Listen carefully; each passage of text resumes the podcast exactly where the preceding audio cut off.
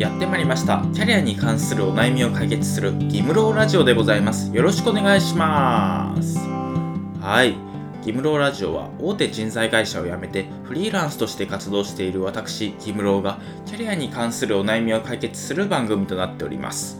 ということで今回のテーマはレンタルスペースの種類というテーマで話していければなと思うんですがまあ初めてレンタルスペースっていうのを聞いた方もいると思うので簡単に説明すると、まあ、自分が借りた賃貸物件を1時間いくらっていう形で人に貸し出しするっていうそういうビジネスなんですけど実際に私もレンタルスペースビジネスは挑戦していて初月からね18万ぐらい売り上げとしては出てるので結構いいビジネスだなと思うんですけどプラスでねおすすめしたいポイントとしてはレンタルスペースがある程度収益が上がってくるともう自分でそんなに集客をしなくてよくなるんですよ。そしたらねほぼ不労所得の状態になるのでもう手を動かさなくてもある程度収益が入ってくるような状態になります。なので副業でね挑戦する人も結構多くって実際に私の知り合いだとねレンタルスペース何店舗も運営して月何十万とか何百万とか稼いでる人もいます。なので、もし興味がある人はね、いろいろ調べてみてほしいんですけど、私もね、ブログの方で詳しく書いてるので、そちらも良ければ読んでみてください。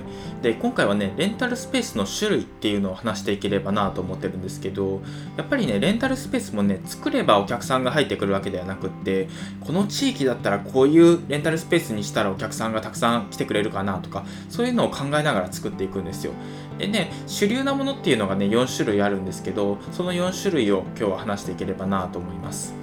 まず1つ目がパーティースペースです。これがねレンタルスペースの中でも一番認知されてる種類のスペースなんですけどまあ名前の通りねパーティーの用途っていうのがね多かったりするんですけど他にもね YouTube の撮影とかイベントの利用とかそういういろんなジャンルの利用用途があって結構ね繁盛してるようなスペースになります。でここから話す内容はね全部レンタルスペース全般に言えることなんですけどパーティースペースってやっぱり場所が大事なんですよ。人が集まりやすいところにパーティースペースを置くから人が集まるっていうところがあってあんまりね人が集まらない駅の近くとかにパーティースペースを置いても人が集まらないっていうのがあるのでやっぱりそのどれくらい人が集まりやすい駅なのかとか都心部のどこなのかとかそういうのは結構大事にした方がいいかなと思います。でもう一つがねその騒音問題っていうのがねパーティースペース起こりやすいんですよ。やっぱりね、人によってはね、楽しくなっちゃってね、大騒ぎしちゃってっていうことがあるので、そしたらね、下の階の人とかね、隣の人からね、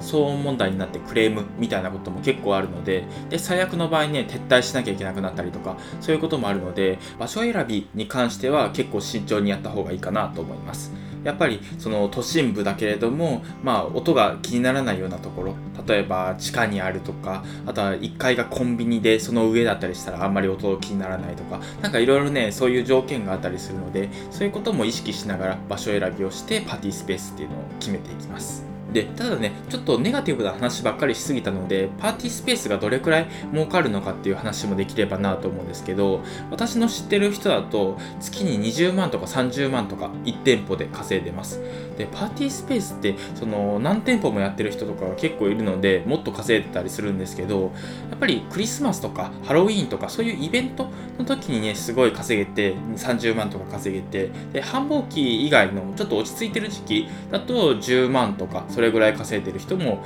いるみたいです。でやっぱりパーティースペースなので見た目がすごい大事なんですよ。なので内装のデザインをする人にねお願いしてでこういうスペースにしたいですっていうのを要望を出してで家具とかねいろいろ揃えてもらったりするみたいなんですけどやっぱりね自分の好みのスペースにできるっていうのはね楽しいみたいです、まあ、ただやっぱりねその自分の好みだけじゃなくって今どういうレンタルスペースが売り上げが上がってるかみたいなそういうところもねマーケティング分析みたいなことをしてじゃあこのエリアだったらねこういう風なスペースにしようみたいなそういうのを考えていくのもね、まあ、楽しいですし勉強になるるみたいですなので興味ある人はね是非やってみてください次に2つ目が会議室ですこれがね、パーティースペースに次いで有名なレンタルスペースなんですけど、この会議室のね、いいところは初期費用が安いんですよ。もう椅子とホワイトボードとモニターとかだけなので、特に安く立ち上げができるのが魅力だったりします。で、それで、まあ部屋もね、小さくていいんですよ。そんなに動く必要もないので、もう8人ぐらい座れるところであればよくって、20平米ぐらいから挑戦できるので、初期費用もね、とにかく安い。50万程度で挑戦できます。で最初50万って聞くとね高いなと思うと思うんですけど、まあ、確かに高いんですけどしっかりねレンタルスペースとして開業すれば大体半年ぐらいで回収できる人が多いみたいです。なので、まあ、興味がある人はね是非挑戦してみてほしいんですけど、まあ、もちろんね懸念点もあるのでそこも話せればなと思っていて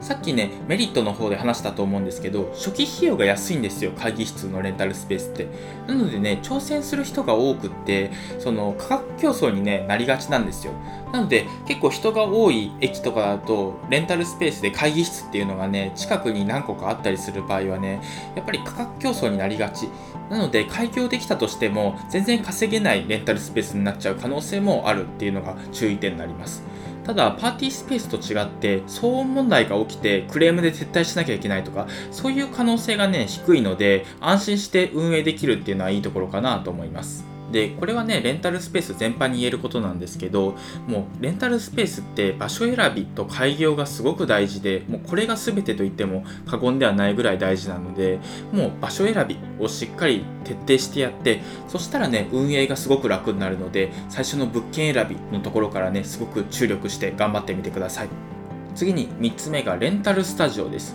これがねダンススタジオみたいな用途で使われるんですけど、ま、ダンスとかあとはヨガフィットネスとかあと演技の練習とかそういうねちょっと体を動かすような用途で使われることが多いです。でレンタルスタジオのいいところはリピーターが作りやすいんですよ。例えばダンス教室とかヨガ教室とか、まあ、1回ねいいなって思ってくれたら定期利用とかもしてくれたりするのでもう週1回とか週2回とか使ってくれたりもするのですごくねその集客がしやすいっていうのがいいところです。なので、そのパーティースペースだとね、このクリスマス時期は忙しいとか、お客さんが入るとか、そういうのがあるんですけど、そういうのがなくって、定期的にそのお客さんが入る感じになるので、そこがね、一番いいところかなと思います。一方でデメリットなんですけど、やっぱりパーティースペースと一緒でうるさいっていう問題があったりするんですよ。やっぱりダンスとかだとね、結構音出したりするので、まあ、周りに迷惑かかったりするのがあるので、そういうところをね、クリアしていかないといけないっていうのはあります。あと物件が少ないですよね。やっぱりちょっと大きいところ、体を動かせるところじゃないといけないっていうのもありますし、あとはそのうるさいっていうイメージがあるので、ちょっと部屋をね、探すのが大変だったりします。なので、そういうところはね、ちゃんと乗り越えないといけないんですが、そこを乗り越えられれば結構いいスペースになるのかなと思います。そして最後、4つ目がレンタルサロンです。これがね整体師さんとかエステティシャンの人がね使うようなものなんですけど、まあ、自分でねまだお店を持たない人持たない整体師さんが自分でねそのお客さんを取ってでお店がないのでそこのレンタルサロンで整体をするとか施術をするっていうものなんですけどこのレンタルサロンもねさっきのレンタルスタジオと同様に結構ねリピーターが作りやすいっていうメリットがあるんですよ。やっぱり整体師さんもね1回使っていいところだったら2回目も使ってくれるんですよ。他探すのめんどくさいのでもうさっき良かったしここをまた使おうみたいなそういう感じになってくれるんですよ。でこれがいいなって思うところとあと騒音問題が全然起こんないんですよ。やっぱりねマッサージするだけだったらね全然音とか鳴らないですしもう騒音になることはないっていうのが一つとあともう一つがねその小さいスペースでも OK なんですよやっぱり施術をするだけなので、で、2人なんですよ、基本的に。なので、もうマッサージする人とされる人の2人だけなので、そんなに大きいスペースは必要ないっていうのもいいところかなと思います。なので、家賃が少ないっていうのがいいですね。でデメリットとしてはやっぱり集客に工夫が必要なんですよ。やっぱり整体師さんってそんなにねめちゃくちゃ多いわけではないので整体師さんが使うようなサイトとかそういうところを探してそのいろんなところから営業をかけてみるとかそういうね工夫が必要なんですけどなのでお客さんを見つける捕まえるまでが結構大変なのがレンタルサロンの特徴かなと思います。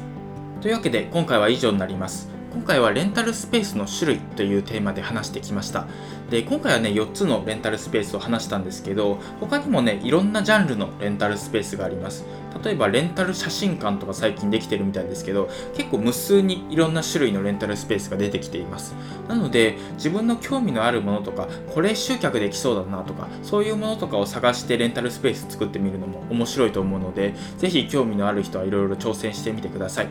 で今回の内容もブログで書いていて副業演芸場っていうブログをやってるんですがそちらでも詳しく書いてるので合わせて読んでみてください。今回は以上です。ありがとうございました。